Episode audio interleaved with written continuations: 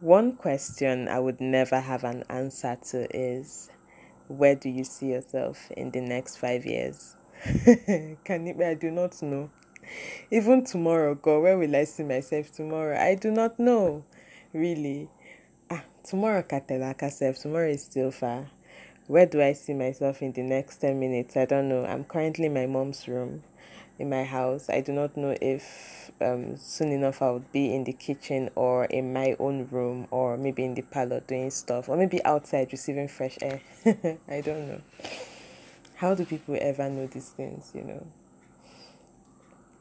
I, I want to say I envy those that like make lofty plans, but honestly I do not. I think a lot and um and thinking can be loosely translated to worrying on my part.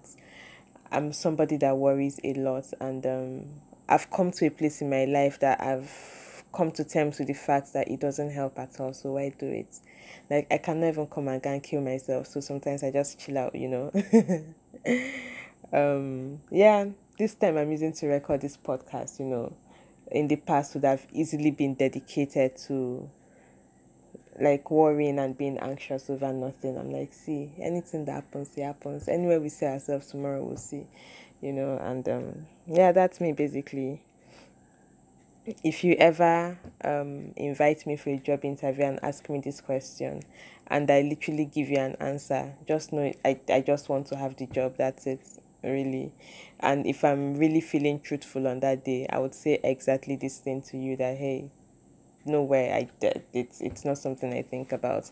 I always think about the now. What am I doing with myself now? Is the place I am in life now where I want to be? Do I have any regrets? No.